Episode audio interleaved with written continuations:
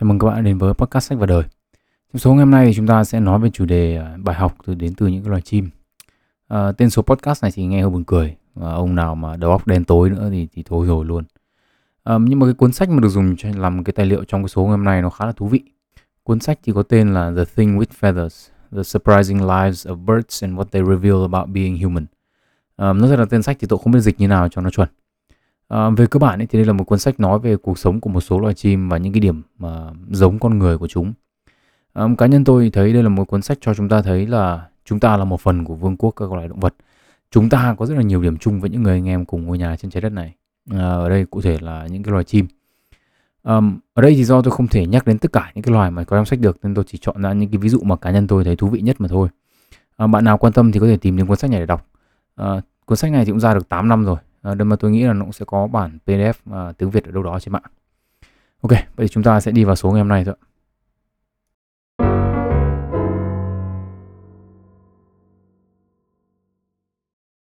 à, loài chim đầu tiên mà tôi muốn nói đến là loài cú tuyết. À, có cái tên như vậy đơn giản là bởi vì chúng có cái màu lông trắng như tuyết. À, và một cái thành viên nổi tiếng của loài này mà nhiều người biết đến là Hedwig đúng không ạ? À, chú cú tuyết của Harry Potter đấy. À, bình thường thì loài cú này sống ở khu vực vành đai khí hậu lạnh nằm giữa Bắc băng dương với cả Bắc Âu với cả Nga và với cả Canada.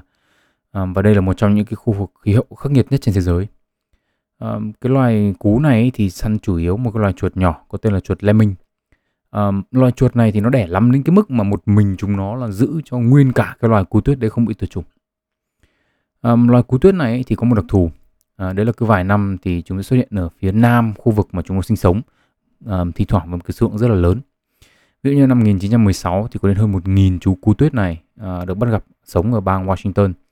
À, cách cái khu vực chúng thường sinh sống khoảng à, 7-8 giờ bay máy bay gì đó. À, nhiều con đến xong thấy Washington nó sang xịn mịn quá nên nó không thèm về luôn. À, chính vì cái màu lông trắng nó không hòa vào môi trường ấy mà cứ mỗi lần cái loài cú này di chuyển xuống phía nam ấy là con người chúng ta là hú hít rủ nhau đi xem.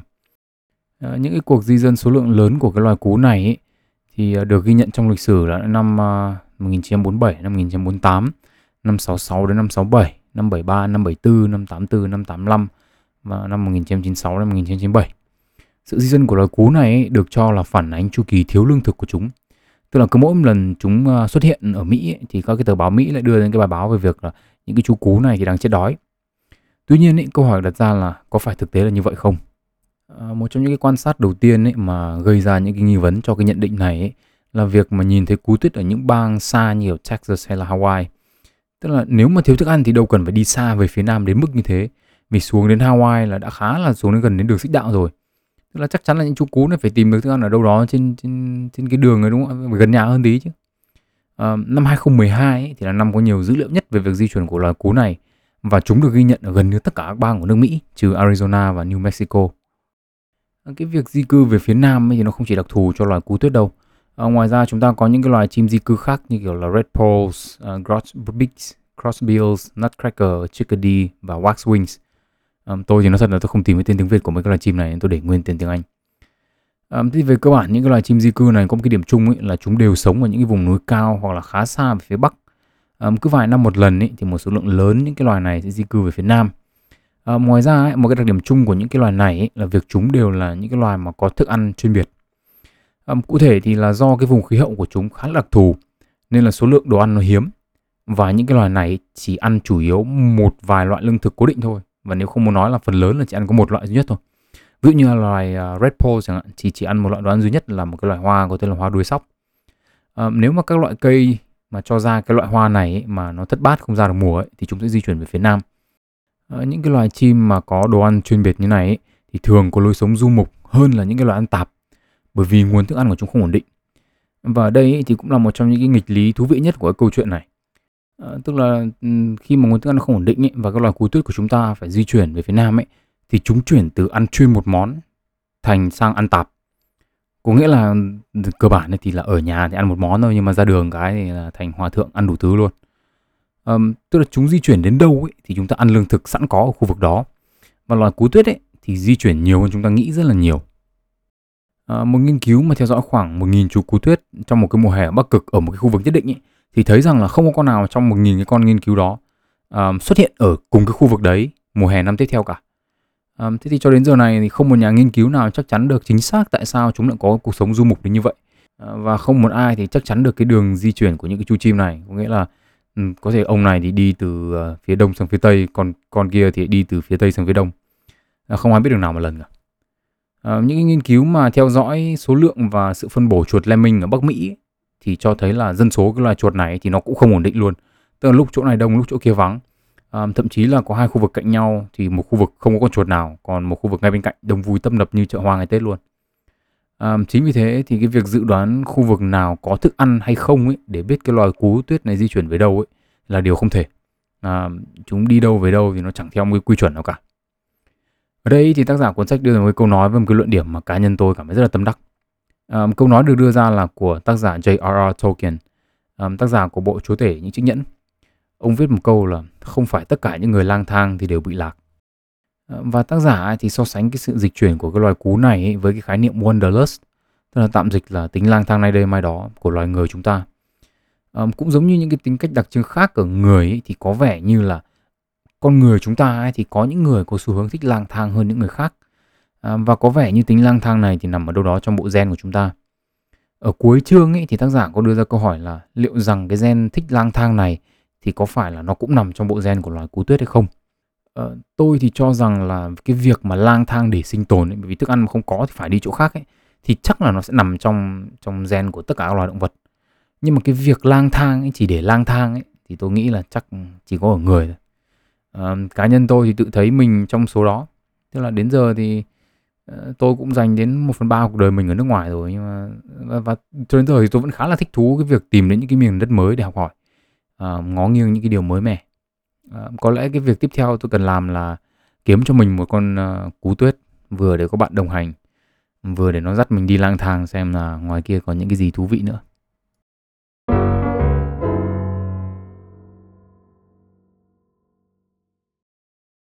Loài chim tiếp theo mà chúng ta sẽ đến thăm trong số ngày hôm nay là loài chim ruồi, tên tiếng Anh là hummingbird. À, chim ruồi thì là họ chim và là động vật à, máu nóng có xương sống nhỏ nhất trên thế giới. Có khoảng 330 loài chim ruồi khác nhau, với loài nhỏ nhất là chim ruồi ong sống ở Cuba, nặng chỉ khoảng à, 1,8 gram thôi. Và bạn có thể gửi 16 con đấy qua đường bưu điện mà chỉ cần dán đúng một cái tem. À, và loài lớn nhất thì là chim ruồi khổng lồ sống ở khu vực dãy núi Andes à, con này thì hình như cô gửi bưu điện thì cũng chỉ cần một cái tem thôi à, vì kích cỡ nhỏ cũng mang lại nhiều lợi thế cụ thể thì là chim ruồi không có thiên địch vì chúng nhỏ và nhẹ nên là có thể di chuyển rất là nhanh và gần như là không thể bị tấn công bởi những cái loài chim lớn hơn như là diều hâu hay là đại bàng. Ngoài ra thì chim ruồi còn là loài chim duy nhất có khả năng bay lùi. Vì thế là cái việc lấy đồ ăn ở những cái chỗ hiểm hay là né việc làm đồ ăn của những con chim khác trở nên dễ dàng hơn rất là nhiều. Thế các bạn cứ tưởng tượng là bây giờ một ngày ăn cơm chẳng hạn đúng không? Ngày ăn phải vài bát ô tô cơm. Thế nhưng mà hạt nào hạt nấy nó cứ bay tùm lum toán loạn ấy, xúc được thìa cơm mà mồm mà cứ như đi đánh trận ấy thì, thì thôi thì bỏ ăn cơm chuyển sang hạt ăn phở chứ còn gì nữa đúng không? Đấy, về cơ bản là nếu mà bạn mà ăn chim rồi thì đấy là nó đúng như thế đấy. À, nhưng mà ngoại lệ duy nhất ý, thì là cái loài một con loài tức là chim mưng rơi sống ở Venezuela. À, con này ấy thì nó một ngày nó bắt đủ thứ cho mồm. À, và một nhà nghiên cứu thì cho thấy là trong hơn 160 ngày ấy, thì một cặp đôi chim mưng rơi ấy, có thể ăn khoảng 600 con vừa chim vừa rơi. À, và trong đó có khoảng là 100 con chim ruồi. Tức là cứ bay xong nó cứ ngoạm thôi. Um, thì tuy nhiên ấy, thì để có thể bay toán loạn như chim ruồi ấy, thì nó cần rất là nhiều năng lượng. Um, những cái loài động vật máu nóng ấy, thì thường mất nhiệt qua da. Uh, tuy nhiên thì ở những cái loài mà bé tí xíu như chim ruồi ấy, thì uh, mất nhiệt nhanh hơn những cái loài động vật to. Lý do ấy là do diện tích bề mặt chia cho thể tích của những loài động vật bé thì lớn hơn là diện tích bề mặt chia cho thể tích của những động vật to hơn. Um, cái tỷ số diện tích bề mặt chia cho thể tích ấy, càng lớn thì càng mất nhiệt nhanh và càng tốn kém năng lượng. Um, chính vì thế chim ruồi cần phải ăn một lượng thức ăn nhiều hơn cả trọng lượng cơ thể của chúng nó để có thể sinh tồn. Um, và để đảm bảo khả năng tiêu thụ thức ăn ấy, để sản sinh ra nhiệt và để bay tùm lum toán loạn như thế thì um, cơ thể loài chim ruồi này thì cũng phải tiến hóa để cho nó phù hợp. Cụ thể là chúng nó có một cái quả tim so với tỷ lệ cơ thể lớn nhất trong tất cả các loài chim và có nhịp tim nhanh nhất trong thế giới các loài động vật. À, trong khi bay ấy, thì nhịp tim của loài chim ruồi này có thể lên đến 1.200 nhịp một phút, à, nhanh gấp 6 lần nhịp tim tối đa của con người. À, và đương nhiên là chúng có một cái hệ tuần hoàn hô hấp à, ấn tượng cũng không kém. để có thể đảm bảo oxy và các dinh dưỡng đi đến toàn cơ thể. Chim ruồi thì cũng là loài sử dụng nhiều oxy nhất trong tất cả các loài động vật. À, một yếu tố nữa để đảm bảo khả năng sinh tồn của loài chim ruồi là việc đi ngủ. Tức là đêm loài chim ruồi này cũng phải đi ngủ như người luôn. À, và khi đi ngủ thì tỷ lệ trao đổi chất của chúng giảm 95%. À, nhịp tim thì chậm thấy ba cố nội và gần như là không xác định được nhịp thở. Nhưng mà cái điều thú vị nhất ở đây ấy là những cái con chim ruồi này thì cực kỳ hung hãn. Tức là chúng nó hung hãn đến cái mức ấy mà người Aztec cổ đại ấy, đặt tên cho thần chiến tranh của họ là theo loài chim ruồi này. À, tôi nghĩ là tôi đọc không đúng đâu nhưng mà tôi sẽ đọc thử phát. Vị thần này có tên là Huitzilopochtli. À, dịch nôm na ra chữ quốc ngữ là con chim ruồi ở bên trái. À, một cái giả thuyết về sự hung hãn của cái loài chim ruồi này ấy, là do chúng phải tiêu thụ một lượng đồ ăn quá lớn. Chính vì thế là nếu mà để thằng khác nó cướp mất xôi của mình ấy, thì có thể là đi luôn cả mạng sống. Tức là cái này là ăn đánh nhau để lấy đồ ăn, cướp đồ ăn để sinh tồn. À, thế nhưng mà cái loài chim ruồi này ấy, thì nó rất là bé, à, mỏ và chân của chúng nó đều rất là yếu. Đặc biệt ấy, là mỏ ấy thì chỉ chủ yếu dùng để hút nhụy hoa thôi, đâm ra là Ừ, rất là mềm và dễ bị bẻ cong. Chính vì thế cái sự hung hãn của mấy con chim này ấy, là thuần túy là lao vào nhau, xong dùng tất cả những cái gì mình có để tấn công cái kẻ cướp đồ ăn của mình. Đấy. À, các cụ nhà ta thì gọi cái này là bé hạt tiêu đấy, tức là bé mà hung hãn. Ờ, ở đây thì có một cái điều mà tác giả không nói đến nhưng mà cá nhân tôi quan sát thấy. À, đấy là việc à, tôi nghi là cái hiện tượng bé người mà hung hãn này ấy, thì là nó cũng xuất hiện ở người. Um, cụ thể là tôi thấy trong tất cả những uh, người yêu cũ và bạn gái cũ của tôi ấy, thì ai càng bé người thì người càng hung hãn. Uh, tôi thì không cướp đồ ăn của họ bao giờ cả. Uh, nên tôi không nghĩ là cái sự hung hãn này xuất phát từ việc bị cướp cướp xôi. Uh, cái giả thuyết cho cái hiện tượng này của tôi ấy, tức là càng bé người ấy, thì ra ngoài đời là càng dễ bị bắt nạt. Đâm ra là với tôi thì cứ phải uh, tranh thủ là được voi đòi hai bà trưng. Uh, có điều thì tôi chưa biết kiểm chứng cái giả thuyết này như nào. À, một trong những cái bài học mà tác giả rút ra từ cái loài chim ruồi này ấy, là về nhịp tim. Tức là cụ thể ấy, là cuộc đời của của phần lớn các cái sinh vật sống trên trái đất ấy, thì có khoảng 1 tỷ nhịp tim. Không quan trọng là cái cỡ to hay nhỏ hay là sống ở đâu. À, loài người chúng ta ấy, những cái tiến bộ về y học ấy, thì chúng ta là trên mức trung bình. Tức là chúng ta sống với khoảng trung bình khoảng 2 đến 3 tỷ nhịp tim. À, đương nhiên đều con số trung bình, không tính đến các loại bệnh tật. Dưới góc nhìn này thì tức là nhịp tim càng chậm thì chúng ta sống càng lâu đúng không ạ? Tức là 2 tỷ nhịp tim mà đập điên loạn thì chết sớm. Mà nếu mà đập từ từ chậm rãi thì sống lâu hơn. À, và cái cách để làm nhịp tim chậm lại thì là tập thể dục. À, cách làm tim đập nhanh lên ấy là ngồi cạnh người mà mình thích. Chính vì thế chúng ta không nên yêu đương làm gì cho nó chết sớm mà chúng ta nên dành thời gian để đi gym. À, một cái cơ chế của việc tập thể dục mà làm chậm nhịp tim ấy là do sự thích nghi à, khi mà tập thể dục ấy, thì bạn bắt tim bạn phải hoạt động quá công suất và từ đó nó khỏe lên để thích nghi với cái việc hoạt động mạnh và khi nó đã khỏe rồi ấy, thì những công việc hàng ngày trở nên quá là dễ dàng với nó à, và như thế thì nhịp tim trung bình nó sẽ chậm lại Đấy, đại ý là như thế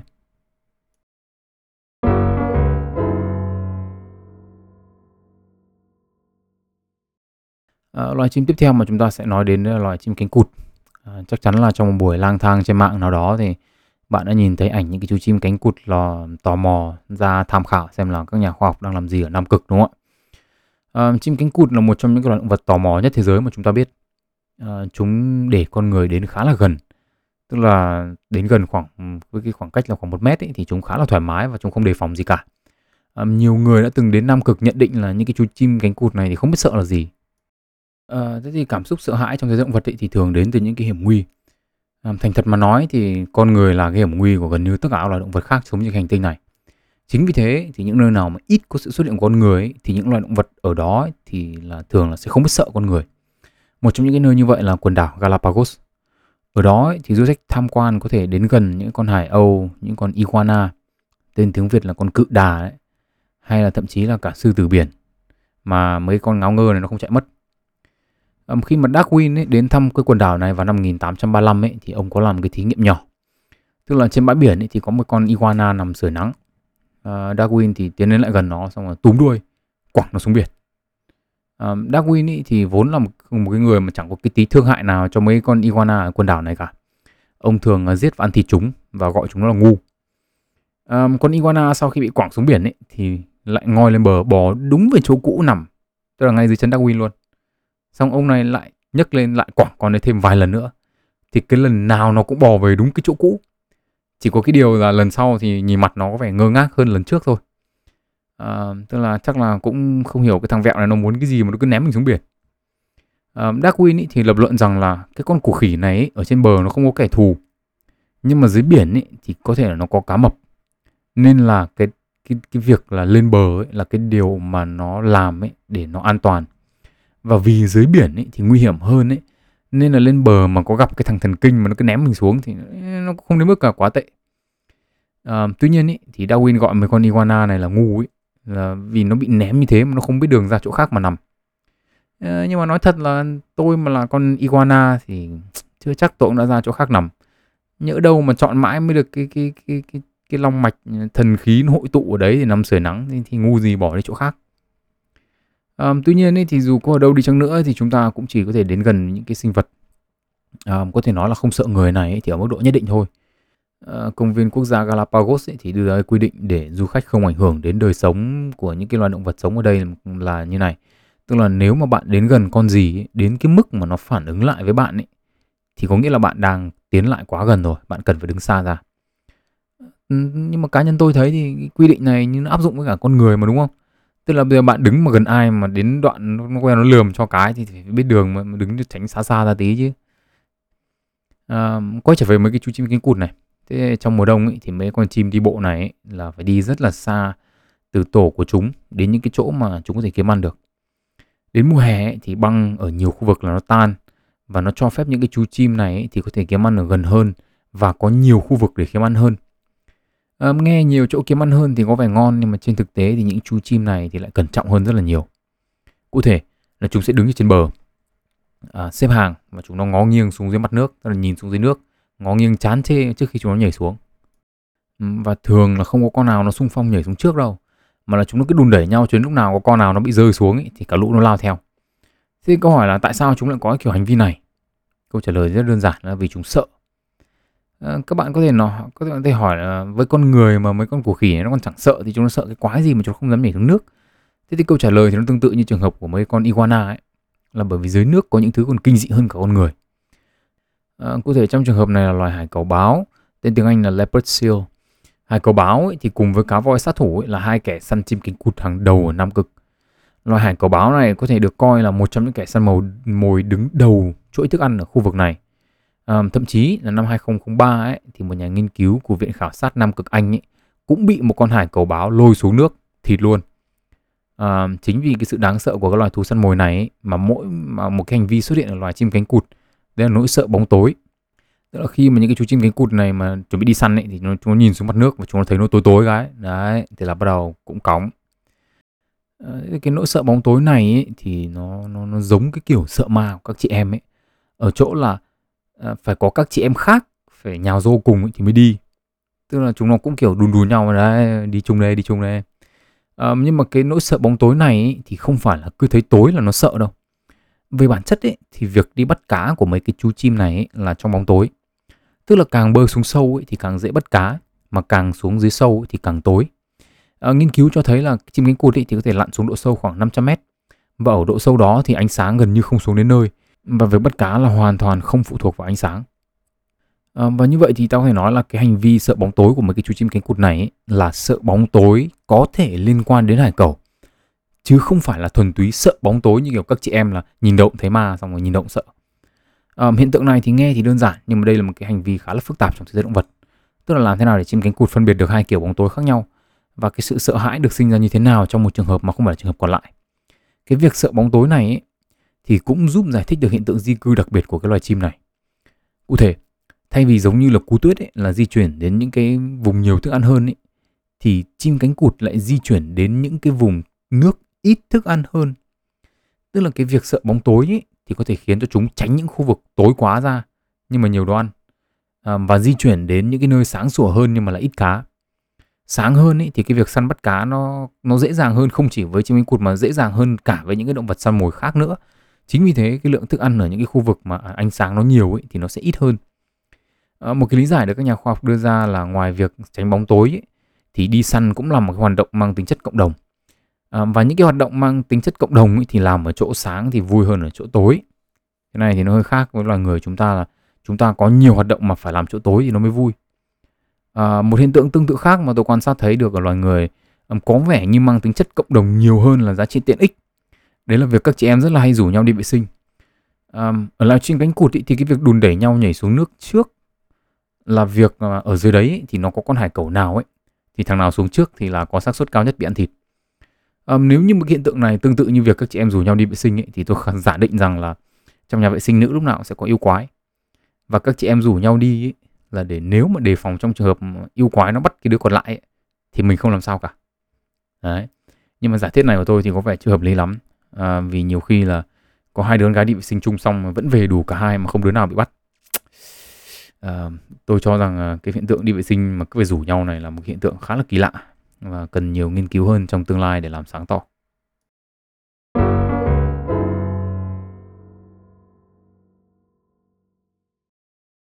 À, loài chim tiếp theo chúng ta sẽ đến thăm là Nutcracker và con này thì tôi không tìm thấy tên tiếng Việt của nó. À, tên tiếng Anh của nó thì dịch nôm na ra là loài chim ăn hạt. Cái loài chim này thì giống loài cú tuyết ở chỗ là cũng sống trên ở khu vực núi cao, lạnh và ít đồ ăn. À, nhưng mà thay vì bắt chuột thì chúng chọn cái món hạt để ăn. và chúng được tiến hóa với cái thói quen là tích đồ ăn từ mùa hè để mùa đông mà có cái mà ăn. À, thế thì để đảm bảo là không chỉ tích trữ đủ thức ăn cho cả chúng mà còn đủ để nuôi cả con qua một mùa đông dài ấy, thì cái lượng hạt tích trữ nó phải rất là lớn. Thì những chú chim nutcracker này ấy, thì bắt đầu việc tích trữ hạt từ khoảng giữa tháng 7 và tích trữ liên tục cho đến đầu mùa đông. Trong suốt cái khoảng thời gian tích trữ đó thì chúng kiếm được hàng chục nghìn hạt. Ờ, và thay vì cất chung hết vào một chỗ ấy, thì chúng chia số hạt đó ra khoảng 5.000 địa điểm khác nhau và mỗi địa điểm khoảng 3 đến 4 hạt. Ờ, thường thì những cái địa điểm này không được sử dụng lại. Có nghĩa là Mùa đông năm nay ấy, nếu mà dùng 5.000 địa điểm này thì mùa đông năm sau dùng 5.000 địa điểm khác. Ờ, và đây là một cái điểm rất là thú vị của cái loài chim này. Tức là về cơ bản là những chú chim nutcracker này không dùng đến bất kỳ phương tiện ghi chép nào cả. Nhưng mà nhớ không trượt một địa điểm nào. À, với một người có não cá vàng như tôi thì đây là một cái điều vô cùng thú vị. Và câu hỏi là chúng làm điều này bằng cách nào? Thế thì trong những năm 70 ấy, thì nhà nghiên cứu Stephen Van der Waal của Đại học Northern Arizona, Mỹ cũng tò mò với những câu hỏi này và đưa ra năm giả thuyết. Một là những chú chim này thì cứ đào bừa, giấu bừa hạt và tìm được hạt thuần túy nhờ may mắn. Tức là cứ cất đủ nhiều thì đào ở đâu nó cũng ra. Hai ấy, là chúng tìm bừa nhưng mà chỉ bừa ở những cái khu vực mà chúng giấu nhiều hạt mà thôi. À, thế thứ ba ấy, là chúng ngửi được mùi của những cái hạt này. Thế thứ tư ấy, là chúng bằng một cách nào đó đánh dấu được vị trí của những cái hạt này và dùng những cái nhận diện được đánh dấu đó để xác định được cái vị trí của cái hạt này à, thứ giải thích cuối cùng ấy là chúng nhớ được chính xác vị trí của những hạt này bằng những cái bản đồ nằm trong đầu tức là giống như chúng ta con người chúng ta là nhớ đường đi đâu đó ấy. thế thì để xem giả thuyết nào đúng thì Stephen làm thí nghiệm. Cụ thể là ông mời hai bạn chim nutcracker có tên là Orange và Red vào phòng thí nghiệm. Và cái thí nghiệm ở đây là một cái chuồng chim to đùng. À, sau khi để Orange và Red giấu ít nhất là 150 hạt và hai chú chim này thì không giấu cùng nhau mà là con này giấu hạt lúc con kia đi vắng thì Steven mới trèo vào và bỏ đi 50 trong số hơn 300 hạt được giấu sẵn và giấu thêm 50 hạt vào. Và ông nói ông mới lập luận là nếu một cái giả thuyết thứ năm của ông đúng ấy, tức là con nào ấy thì chỉ nhớ đúng hạt mà nó giấu thôi thì nó sẽ không tìm được hạt của con kia và nó sẽ không tìm được hạt mà ông giấu. Ờ, và đó gần như là chính xác những điều gì đã xảy ra. Orange thì tìm được 63 hạt của nó, không hạt nào của Red hay là của Stephen cả. Red ấy, thì tìm được 61 hạt của nó, 3 hạt của Orange và không hạt nào của Stephen cả. À, chính vì như thế mà cả ba giả thuyết đầu bị loại. Đó là những chú chim này không giấu bừa, không tìm bừa và chúng cũng chẳng có khả năng ngửi được những cái hạt này. Vậy thì còn giả thuyết 4 và 5, tức là hoặc là chúng đánh dấu hoặc là chúng nhớ trong đầu. Thế thì để kiểm chứng hai giả thuyết này thì Stephen lại cho hai bạn Orange và Red giấu hạt. Nhưng mà lần này ấy, thì sau khi giấu xong ấy thì Stephen mới cao bằng một nửa bề mặt của chuồng chim để đảm bảo là bất kỳ đánh dấu nào trên bề mặt thì không đều không còn. Um, sau khi được thả lại vào chuồng để tìm hạt thì cả Orange và Red đều tìm được hạt của mình dù là bề mặt của nó có cao bằng hay không. Và như vậy thì chỉ có một giả thuyết duy nhất đấy là những cái chú chim này ấy, chỉ thông qua trí nhớ mà có thể cất giấu và tìm lại được vị hàng nghìn cái vị trí mà giấu đồ ăn. Um, Stephen ấy thì lập luận rằng là những cái bản đồ ở trong đầu của những chú chim này ấy, thì sẽ phải dựa trên một yếu tố gì đó và ông cho rằng ấy là chúng sử dụng những cái yếu tố môi trường trong môi trường xung quanh để đánh dấu và nhận biết cái bản đồ trong đầu của mình um, và trong cái thí nghiệm cuối cùng ấy, thì ông thay đổi những yếu tố môi trường như kiểu là dịch chuyển những cái hòn đá những cái khúc gỗ hay là những cái cành cây ấy, đi đúng 20 cm về cùng một hướng ở một nửa chuồng chim, một nửa còn lại thì mọi thứ đều giữ nguyên. Thế thì đúng như ông dự đoán ấy, thì là Orange và Red thì chỉ tìm được hạt ở cái nửa chuồng chim mà không có cái gì dịch chuyển thôi. Chúng không tìm được hạt nào ở cái nửa mà yếu tố những cái yếu tố môi trường bị dịch chuyển cả. Thế thì về cơ bản ấy, thì những cái thí nghiệm này cho chúng ta thấy là những cái chú chim ấy, thì sử dụng những cái yếu tố môi trường để tạo ra một cái bản đồ trong đầu và dùng những cái bản đồ này để ghi nhớ xem mình cất đồ ăn ở đâu. À, đây cũng là một cái năng lực, một trong những cái năng lực mà chúng ta dùng hàng ngày. À, chìa khóa để chỗ nào, điện thoại để đâu, người yêu cất chỗ nào. Cái khả năng ghi nhớ của chúng ta ấy, nếu mà được đẩy đến giới hạn ấy, thì chúng ta cũng nhớ được rất là nhiều. À, đây là nội dung chính của cuốn sách Moonwalking with Einstein. À, cuốn này thì có bản dịch tiếng Việt, có tên là Nhảy Moonwalk cùng Einstein à, và được bán trên Tiki với giá 114.000. À, cuốn này thì với tôi là nằm trong uh, top 50 cuốn sách mọi thời đại của tôi. Uh, về cơ bản ấy, thì cách mà mọi người ờ, thi đấu những cái bộ môn ờ, về ghi nhớ ấy, tức là chúng ta nhớ một cái chuỗi bao nhiêu con số bất kỳ này, uh, nhớ vị trí sắp xếp mấy con bài của mấy chục bộ bài khác nhau ấy thì đều sử dụng phương pháp bản đồ trí nhớ giống như là mấy cái bạn chim nutcracker này. Uh, bạn nào mà quan tâm muốn biết thêm chi tiết thì có thể kiếm cái, cái cuốn uh, Moonwalking with Einstein về đọc. Tuy nhiên ấy, là nếu như chúng ta chỉ ghi nhớ để đấu đá với nhau thôi ấy, thì Nutcracker dùng cái khả năng ghi nhớ để sinh tồn. Nên là có thể nói rằng là chúng đã tiến hóa để tối ưu một cách tối đa cái năng lực này. Um, trong một cái nghiên cứu mà các nhà nghiên cứu thì cho một chú chim Nutcracker đấu với cả một học sinh bậc trên đại học, tức là kiểu thạc sĩ và tiến sĩ đấy. Trong cái việc à, trong cái trò chơi là ừ, ghi nhớ vị trí đào hạt và giấu hạt thì chú chim nó thắng một cách áp đảo đương nhiên là cái việc mà thi đấu giấu hạt với cả chim nutcracker thì nó chẳng khác gì là bảo chúng ta chạy chạy thi với cả báo cả Usain Bolt thì chạy cũng nhanh đấy nhưng mà tối đa thì cũng chỉ được ờ, 43,99 km/h thôi. Tức là được hơn một nửa so với tốc độ bình thường của một chú báo là khoảng 80 km/h và nó tương đương với khoảng 1 phần 3 tốc độ tối đa mà đo được của cái loài báo này là khoảng 130 km/h à, và ở đây ấy, thì tôi cũng muốn nói đến cái quan điểm của tôi sau khi đọc hay là xem ờ, phim tài liệu về thế giới động vật. Tôi thì là khá là thích là đọc sách và xem phim về cái chủ đề thế giới động vật nói chung lý do là có hai lý do. Lý do đầu tiên là hồi bé là đây là cái mà tôi hay được xem. Tức là bố tôi thì ngày xưa là TV nó chỉ có ba kênh VTV1, VTV2, VTV3 thôi. Thì cái kênh VTV2 là kênh khoa học đời sống chỉ thường là toàn thế giới động vật. Và bố tôi thì chỉ có thích xem cái đấy thôi. Nên bố với ông tôi cứ bật cái đấy xem thế tôi cũng chả có cái gì khác làm chỉ có ngồi xem cái đấy thôi. Um, thì có thể là mình lớn lên là mình quen với những cái việc xem những cái đấy rồi. Um, nhưng mà lý do thứ hai ấy, là lý do cá nhân. Tức là thường trong cuộc sống hàng ngày khi mà chúng ta nói chuyện với nhau ấy, thì chúng ta hay nói đến cái khái niệm là phần con và phần người. À, và một trong những cái câu mà tôi đã từng được nghe ấy, đấy là à, cái câu mà có một vài người đã từng nói mà tôi nghe được đấy, đấy là con người chứ không phải động vật đâu mà làm cái a cái b cái c. À, bản thân tôi thì cũng đã từng nói về hai khái niệm này tức là phần con và phần người. Nhưng mà với cái mục đích là để phân biệt bản năng và khả năng suy nghĩ chứ không phải với cái ý đồ là làm người thì phải hơn con vật ở khả năng suy nghĩ. Ờ, câu vừa rồi thì nghe hơi hơi dối rắm nhưng mà các bạn cần thì có thể dừng và nghe lại ờ, và nếu chúng ta đánh giá năng lực suy nghĩ dựa trên khả năng ghi nhớ thì chắc chắn là tôi không bằng với bạn chim nutcracker nữa đâu ờ, và nếu mà chúng ta đánh giá khả năng tư duy dựa trên cái đẹp chẳng hạn thì chắc chắn là tôi không bằng mấy cái chim mấy cái bạn chim uh, tổ lều mà chúng ta nói đến trong chương 14. À, dưới góc nhìn của tôi ấy, thì cái loài người chúng ta nếu mà nhìn tổng quan ấy thì trừ cái khả năng tư duy nói chung ra ấy thì tất cả các cái, cái kỹ năng và các khả năng khác của chúng ta thì đều ở mức trung bình kém trong thế giới động vật thôi. À, chúng ta leo lên đỉnh của chuỗi đồ ăn ấy một phần là vì chúng ta thuộc dạng đa di năng tức là món nào chúng ta cũng sơi và nhạc nào chúng ta cũng nhảy. Cái sự đa dạng trong kỹ năng ấy và khả năng linh hoạt trong suy nghĩ ấy, không chỉ cho phép chúng ta giải quyết những vấn đề về sinh tồn mà còn giúp chúng ta phát triển xã hội và phát minh và sáng chế ra đủ thứ. À, nói một cách dân dã ấy, thì chúng ta có kỹ năng của gần như tất cả loài động vật khác nhưng mà trong khi những cái loài động vật khác ấy chúng tiến hóa chỉ với một đến hai kỹ năng nhất định thôi. Và những kỹ năng đấy của chúng là được lên mức như kiểu nó là ma thuật luôn ấy. thì con người chúng ta ấy, kỹ năng nào cũng có nhưng mà chỉ ở mức độ trung bình thôi. Và chúng ta biết vận dụng cái kỹ năng nào trong hoàn cảnh nào đúng không ạ? Tức là bây giờ mà chúng ta bảo mẹ chơi cái trò trí nhớ với cả chim nutcracker thì thôi rồi đúng không? Nên tốt nhất là bây giờ khi mà nutcracker đi tìm cái đấy thì chúng ta google maps chúng ta chụp ảnh.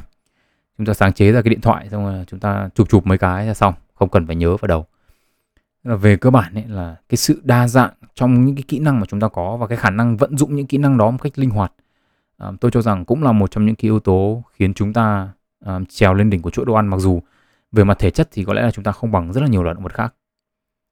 À, cá nhân tôi thấy thì là con người chúng ta nói chung ấy à, rất là nên tìm hiểu về những loài động vật xung quanh. Để thì chúng ta biết được chúng ta tức là người dưới góc độ một, một cái loài động vật ấy, thì chúng ta đứng ở đâu trong hệ sinh thái này ở những cái năng lực khác nhau ở những kỹ năng khác nhau. À, và thực sự là khi đọc xong cuốn sách này ấy, thì tôi nhận thấy là nhiều cái có khi chúng ta cho rằng là đặc thù của loài người nhưng mà trên thực tế thì nhiều loài động vật khác nó cũng có. Ví dụ như là tôi đã từng nghe có một người tranh luận với tôi về giá trị của nghệ thuật à, tôi thì phải nói thật với các bạn là tôi thì thuộc dạng con người khô khan nhàm chán. Đâm ra tôi không thấy được giá trị của mấy món ờ, nghệ thuật như kiểu vẽ vời các kiểu đâu. Và cái lập luận của họ cho rằng là nghệ thuật là một cái gì đó nó rất là con người. À, có phải quái đâu. À, một cái ví dụ điển hình là chim tổ lều đấy tức là chúng ta ở cái chương 14 đã nói rồi bạn nào quan tâm thì có thể nghe lại. Tức là mấy ông tướng đấy xây tổ trang trí còn cầu kỳ từ màu sắc đến cả cách sắp đặt luôn cơ mà. Hay là chúng ta cho rằng là cái khả năng nhận thức về bản thân mới là là của con người. Tức là chúng ta nhận định là ừ, tôi là một người như này tôi là một người như thế kia. Nhưng mà các bạn cho rằng cái khả năng đấy của con người cũng là sai nốt. Um, quạ ấy, và cả một số loài cá cũng có khả năng nhận thức về bản thân một cách rất là cơ bản. Tức là họ tự nhận ra mình trong gương. Tức là đây có một cái bài kiểm tra. Tức là những cái con động vật nào mà soi gương ấy mà không biết cái hình phản ánh trong gương ấy là chính là bản thân mình ấy thì là không không qua được cái bài kiểm tra đấy. Nhưng mà quạ và một số loài cá ấy thì là nhận thấy bản thân nó bản thân cái hình phản ánh trong gương là là nó chứ không phải là một con động vật khác. Và và tôi tin rằng là để vài triệu năm nữa thì có khi mấy con quạ kia các thứ nó cũng mở lớp dạy khai sáng luôn chứ không phải đùa. Um, một cái câu nói điển hình ấy và là cái ví dụ mà mà tôi nhắc đến lúc nãy tức là trong cái chuyện tình cảm chẳng hạn tức là chúng ta cho rằng là việc đi vào một cái mối quan hệ và trung thủy với một cái ai đó mà không ngoại tình là một cái gì đó cần đến nhận thức và nó rất là con người tức là phải con người mới thế đúng không? Tức là cứ đi lăng loàn với khác nhiều động vật. Có phải quái đâu. Rất là nhiều loài loài động vật cũng chỉ có một bạn tình mà cả đời luôn. Tức là ví dụ như là chim hải âu này hay là một số loài chim cánh cụt nhất định thì chỉ có một bạn đời thôi. Một bạn duy một một cái bạn đời duy nhất trong cả cuộc đời của nó. Um, nhưng mà một số loài chim cánh cụt khác như kiểu chim cánh cụt hoàng đế chẳng hạn thì tỷ lệ ly dị nó lại cao ngất ngược 85% Đấy, năm nay yêu một em này, năm sau yêu một em khác. Các ông cứ tưởng là các ông đa tình, các ông đào hoa là đấy là cái tính cách con người, chả phải. Chim cánh cụt hoàng đế nó như thế. Đấy là vì sao nó tên là hoàng đế đúng không ạ? Cứ phải nhiều thê, nhiều thiếp nó mới thích. À, nhìn chung thì tôi thấy cái việc đọc và tìm hiểu về thế giới động vật nói chung ấy, nó không chỉ làm cho chúng ta biết được cái thế giới xung quanh chúng ta nó thú vị đến mức như thế nào mà nó còn cho chúng ta thấy là loài người chúng ta không phải là quá thú vị đâu không phải là chúng ta đứng trên tất cả các loài động vật khác đâu chúng ta cũng chỉ là một cái phần của hệ sinh thái như những cái người hàng xóm um, sống chung địa cầu như chúng ta mà thôi.